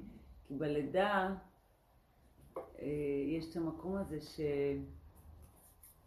ברח לי, אבל כאילו, זה המקום של למות. כן, שלא ולרדת מאוד- עד, עד, תש... עד דקה, דכדוכה של נפש, אין כלום, לא נשאר שום דבר. אין שכל. שאין שכל כאילו, אין אין שכל. ש- אין דעת. לא יעזור שום מחשבה, אני צריכה לנשום. אני זוכר לנשום. כן, ממש, אין כלום. הבהלה והסערה, החרדה שאוחזת. זה גילוי שכינה בזמן הלידה. כתוב ירחיה מתקררות וכל הגוף רועד לה. זה סימן של גילוי שכינה. מאבד דם, כאילו אדם הולך להתעלף. אין לו, האור הזה בא ואין לו יכולת להכיל אותו, אז הוא מאבד. הגוף רועד. המביט לארץ ותרעד. זה סימן, לכן לידה זה ליד השם. אז מה השכל? שכל יעמוד שם ישרף.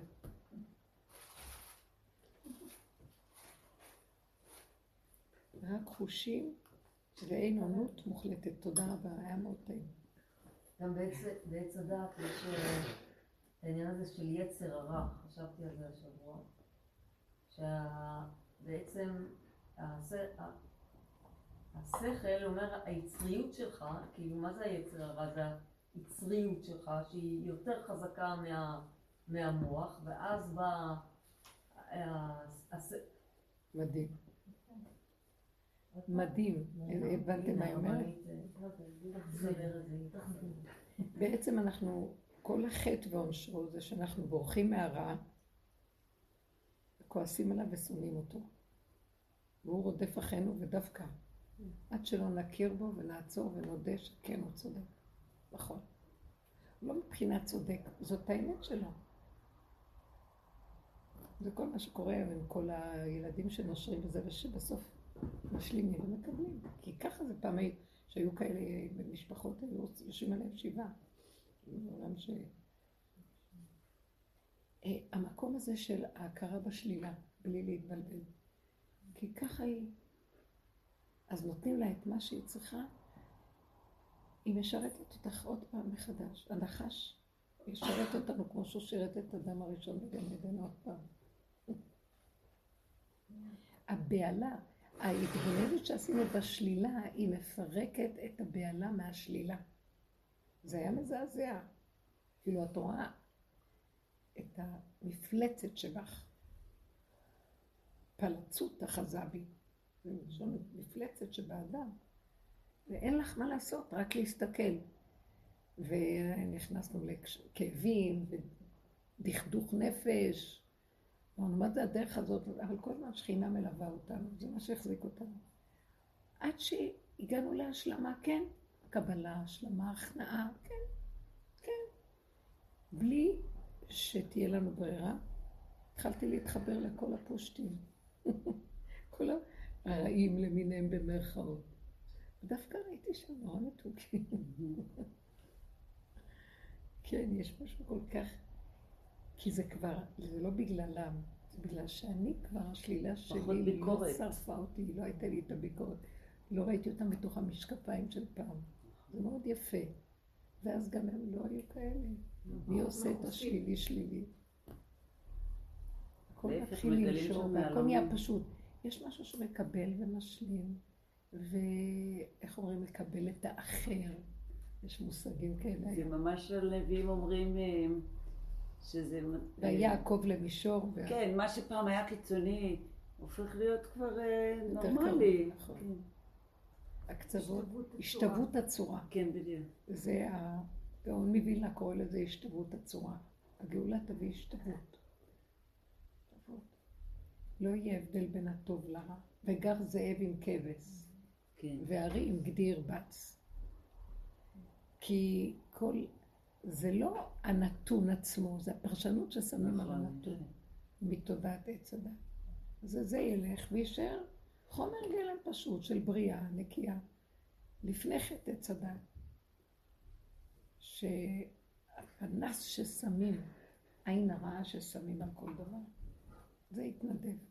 אז זהו, העולם ינצל ונתחיל לחיות חיים טובים. וחיים פשוטים אמיתיים. כי אני אגיד לכם מה אני רואה, אין כלום יותר. אני אגיד לכם מה אני רואה, לפחות עכשיו. שאין כלום חוץ מהגוף. הכל דמיונות. כי זה אפשרות. אבל בפועל אני רואה שזה קיים. אפילו הספר אני רואה אותו קיים. אני אפתח אותו, זה כבר בלאגן. הייתי פעם באיזה ספרייה של איזה צרפתים שבאו מחוץ לארץ. אז באתי לפתוח ספר, ראיתי שזה כזה, שזה כזה טפט של ספרים. כזה מסודר כמו ספרים, אני באה להוציא כל טפט. אמרתי לי, לא, זה רק ליופי. והתחלתי לצחוק. ועכשיו זה ככה נראה לי נחמד, אבל לא כאילו גוף. לא צריך מה שכתוב. כמה דפים, כמה זה, ואומר דבר ועוד דבר ועוד דבר. חוץ מהספרים שאני הולכת להוציא. יותר טוב תעשי פודקאסטים. זה מצחיק. זה כל כך פשוט. אז אני רואה שהגוף זה הופך להיות פשטות. למה? כי זו האמת, האמת הפשוטה. אני יודעת שיש השם, אבל אני לא רואה כלום. לעומת זאת, שאני רואה שיש כאן משהו וזה טעים לי, זה כאילו אלוקות שחיה בתוך הדבר, וזאת הברכה. יש את המאה ברכות ביום, שזה כאילו הגילוי של השם, יש איזה משהו, ב- שעושים חשבון בקבלה, שזה שם הוויה, שם השם, מאה ברכות ביום. אה, לא יודעת, אני לא זוכרת, אבל יש את הריבוע ויש את הסמך, סמך מם. זה מאה. הכל יהפך להיות אלוקות. אה. המם המרובעת והסמך בפנים. שישים והסמך. ארבעים זה המם, זה מאה ברכות. הכל יחזור להיות, הכל גילוי השם בפועל ממש, בלי מוח דמיוני השם ורוחניות והשגה ומשמעות, כי מי זה יודע מה זה השם? מישהו יכול להגיד מי הוא? אין, אין מוח שישיג אותו, אין הרגש שיבין מהו, כי הכל דמיון פה. הוויה זה דבר של רגע שאין לו הסברה ואין לו הגדרה. אני חוויתי איזה פעמיים כאלה. זה לא, לא להבין, לא, אי אפשר להבין את זה. שום דבר שלא, מה שאני, זה שום דבר שמה שאנחנו חושבים, בכל המדרגות הכי רוחניות. זה, לי את מחשבה תישא בחלום. כן. כמה שהם מנסים לתפוס את זה, זה לא מחשבה שהיא לא, אין בה תפיסה, שום תפיסה. זה חוויה כזאת של, כמו, אה, איך אני יכולה להגיד? כמו ניחוח של הניחוח של הדבר. יש בה ארבע מדרגות בהעלאת הקורבן, אישה, ריח, ניחוח להשם. האישה זה עוד מלשון, יש מלאכים אישים שהם מלאכים. גבוהים שהם יותר מגושמים. ריח זה מדרגה יותר עליונה של סוגם של מלאכים, פחות מגושמים. ניחוח זה כבר יותר דק, זה כמו האסנס של הדבר, והשם, ניחוח להשם. ההוויה זה הניחוח של הניחוח. הנשמה של הנשמה, אור הגנוז. זה דקות שהיא לא ניתנת להגדרה, אפילו לא בריח, שהריח הוא הכי רוחני, הוא באמת מדרגה מאוד דקה. והאס שלו עוד יותר. אז מה זה האישה? כמו אש. אישה זה, כתוב שהחלקים של הקורבן עולים למדרגות שנקראים אישים. אישים, מלאכים שנקראים אישים. סוג של מלאכים.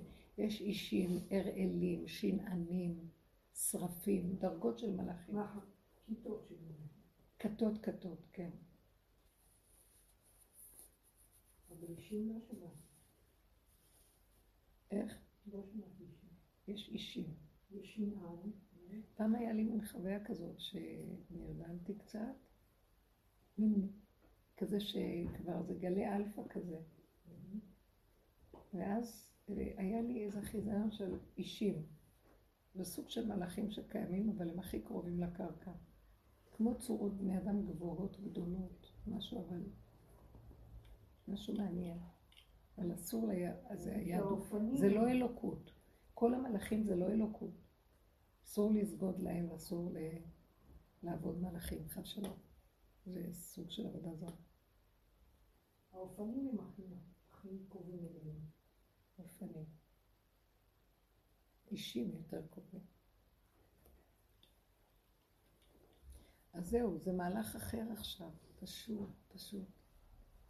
וזה, למה אני אומרת שהגוף? כי יש אפשרויות, אני לא יודעת, יש כל מיני דרגות בעולמות וזה, ואנחנו יודעים, כי אנחנו עמוסי דעת כזאת בגלות, או כמה ספרים וכמה רוחניות, ואיזה הבנות ואיזה ספרים נכתבים ואיזה אורות של נשמות שכתבו ספרים. אבל באמת, באמת, אני לא יודע, אני יודע רק מה שעכשיו זה. זה כל כך מבשרי לא רע. ממש. אז זה המקום עכשיו שאנחנו נוגעים בו, וכמו ילדים קטנים שחוזרים לגן עדן, גן העדן הקדום היה בעולם פה, מגושם, דרגה קצת יותר דקה של הגשמה, יותר ציורי, אבל הוא היה מגושם, והוא היה במר... בליבו של המזרח הקדום. ארץ ישראל הייתה ליבו של המזרח הקדום, והגן עדן היה בארץ ישראל. וגן יוצא מעדן להשקות את הנער, את ה... וגן יוצא מעדן להשקות את עדן. הכל פה. זה מאוד יפה, הכל מדהים, ואז זה יחזור להיות כמו שהילדים קטנים בגן עדן, פשטות, שמחה ומתיקות, ושפע וברכה ועונג, זה- החושים השתתפו. שיתוף של החושים. זה קיים כל הזמן, פשוט אנחנו לא רואים את זה. זה קצת חוזר. כן, אני יושבת היום במרפסת ומסתכלת על השמיים. עננים, איזה צבע, ואמרתי גן עדן זה פה, זה פה. זה פשוט אה, חי וקיים הכל. שמזיזים את הרוכש הזה אבל והאבנים. הפרשנות, אותה והתפיס- צריך להזיז. תפוס משהו, תפוס שם, שם. הרבנית, עם הזוזים, אז נכון אמרת, כאילו, אנחנו העניין שאנחנו צריכים להזיז את, את השכל, את התודעת הצדת, אז למה הזוזים, למה? זוזים, כאילו הכסף, הזוזים, תראי את הכסף, האותיות לא, זין, נכון, פעמיים עוד. זין בכסף, זה הכי מגושם שיש. אבל הם, זה. מתזז. מה את אומרת? לא, אז אני אומרת, איך ה... פשוט הייתה, אני לא אכנס לפרטים כרגע, אבל ראיתי איך הזוזים, שאני... תלויה בהם. לא, אני דווקא, את כאילו, יש לי הרבה מערכת יחסים עם הזוזים האלה. אבל הם... זה לא חידוש, מה שאת אומרת. לא, נכון, אבל זה, איך זה... אני רק רוצה להגיד כאילו, שהם הכי לא מזיזים את התודעה. או שהם כן, רק רציתי שתתייחסי לזה. התודעה. סוגדת לזוזים. נו זהו, אבל זה זוז, אז איך את מסבירה את זה? לא, כי זה התודעה? לקחה את הזוז. ועשתה ממנו עבודה זרה, הזיזה את השם, והיא שולטת בזוז. תודעת עץ הדת, אין לה קיום בלי הכסף. בלי מה? בלי הזוזים, כסף. אבל זה מדהים, כי כסף לא אותו קיים. מאוד מאוד. הוא לא קיים. זוזים זה טוב. זה, זה, אני אגיד לכם את האמת, זה גאוני המשחק פה על הכדור. עלילה מזימה מאוד נעלמה. עלילת דברים מדהימה.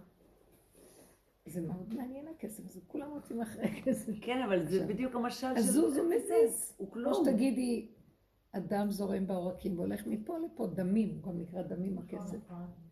אז זה בסדר. אבל זה שאדם נותן לו משקל יותר ממה שהוא מפחד, חי את החרדה, סוגד לו, לא יודעת מה, מחזיק אותו, שומר, זה התודעה עושה לו.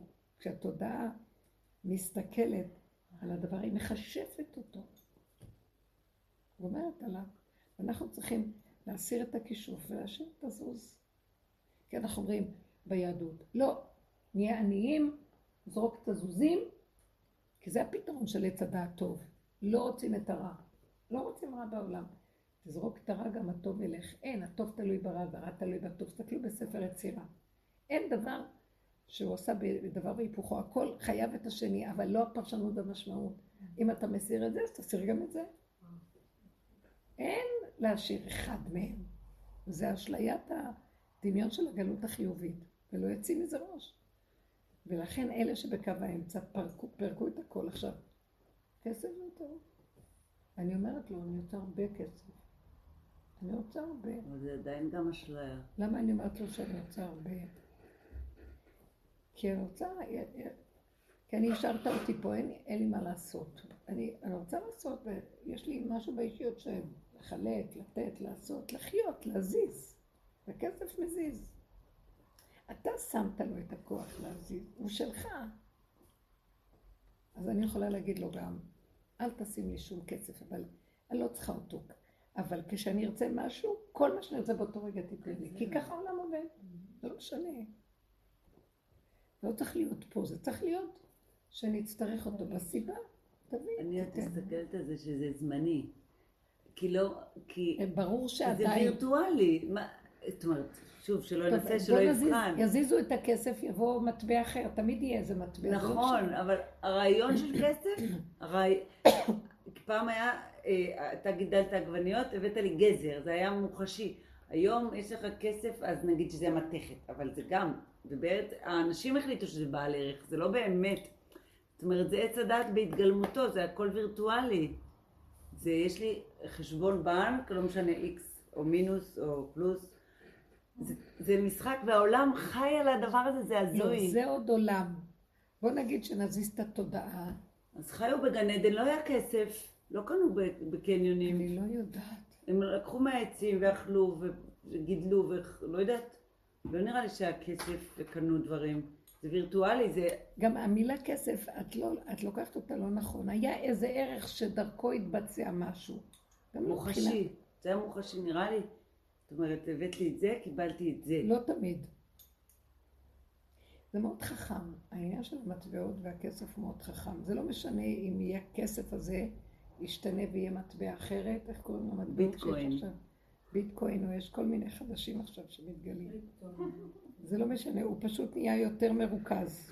דבר שמרוכז בדבר שלו, הוא מרוכז יותר, עד שיכול להיות שבסוף ייגמר ויהיה עין, כי בכלל הכל, החומר יע- יעבור למהלך אחר. אבל בינתיים כרגע לא נלך רחוק. כסף זה סך הכל לעורר אצלנו כיסופים. לה- להחמיר את זה לרוחני. דבר אחר ברוחני, להטמיר את זה לכסף, כיסופים לכסף. תחמיר את הרוחני. בעכו יש אה, בית כנסת אה, שמכיל בתוכו חמישה בתי כנסת. הוא נבנה על ידי רב אחד, ולמה אני אומרת את זה בהקשר לכסף?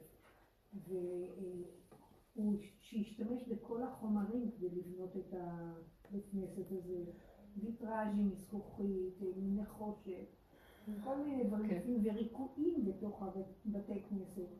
חמישה עשר ספרי תורה רציניים יש שם. אני מזמינה אתכם גם לבקר בו וגם לראות את אה, יצירות האומנות שיש בו. הרצפה כולה מכוסה בכל הוא היה סוגי צריך בשביל זה. כסף, לא? סליחה? מישהו תרם לו כסף? הוא בעצמו. עשה תרומות ובנה את זה. אה, הוא בנה פה. היה צריך את הכסף. כל העצים, כל הצמחים, כל הפרחים, הכל קטגוריות, קטגוריות, הכל מפסיפס של אבנים צבעוניות. מדהים. איפה זה? באיזה מקום? בעכו, זה, אפשר לראות את זה ביוטיוב, קוראים לזה, נדמה לי, אור תורה, או תורה או משהו כזה, מאוד מאוד אה, מיוחד במינו, ויש שם נושאים נושאים, למשל הכנסה קלה, אז למעלה יש את כל הנוסח, ובצדדים, מאוד מאוד וכל מעניין הברכות. לראות את זה, לא? אני מאוד מאוד מאוד ממליצה לך מעניין. לראות את לא, זה הדבר יפה, הזה, זה אומנות. מאוד יפה, אומנות. כן. לא רק האומנות ששם, הוא אסף את כל התכנים התורניים והכניס. כן, כן. ויש שם חמישה בתי כנסת, אחד בתוך אחד, בתוך אחד, והכל, הכל מאוד יפה. דברים ויטראז'ים. זה כלי וענווהו. פסיפסים, ו... מה לא. מאוד נפלא. יפה מאוד. ממש. נפלא. צריך כסף. זה מה שעושים תצ- מכסף בסוף. תצחקו. זה מה שעושים עם כסף. כסף צריך, אבל לצחוק עליו, ליהנות מזה. בריאות ואוכל. בכסף. נכון? חייבים. זה צריך להיות זה כמו ביחד. שצריך להצביע בבחירות, זה אותו דבר. לעשות? אני מבינה שהשם שלך לקוח משיר השירים. טוב, תודה רבה. תודה רבה.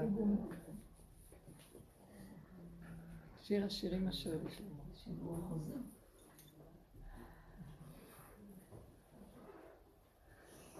שמעתי היום ארבעה שיעורים שלך. אהבתי את השיעור של הרחמים. לא זוכרת מה אמרתי. מה, את לא אוספת את החומר? כלום. יבוא מזה המון. אין לי, אין לי כלום. תודה. תודה רבה, בנות יקרות ואהובות. יישר כוח. אור חדש על ציון תאיר.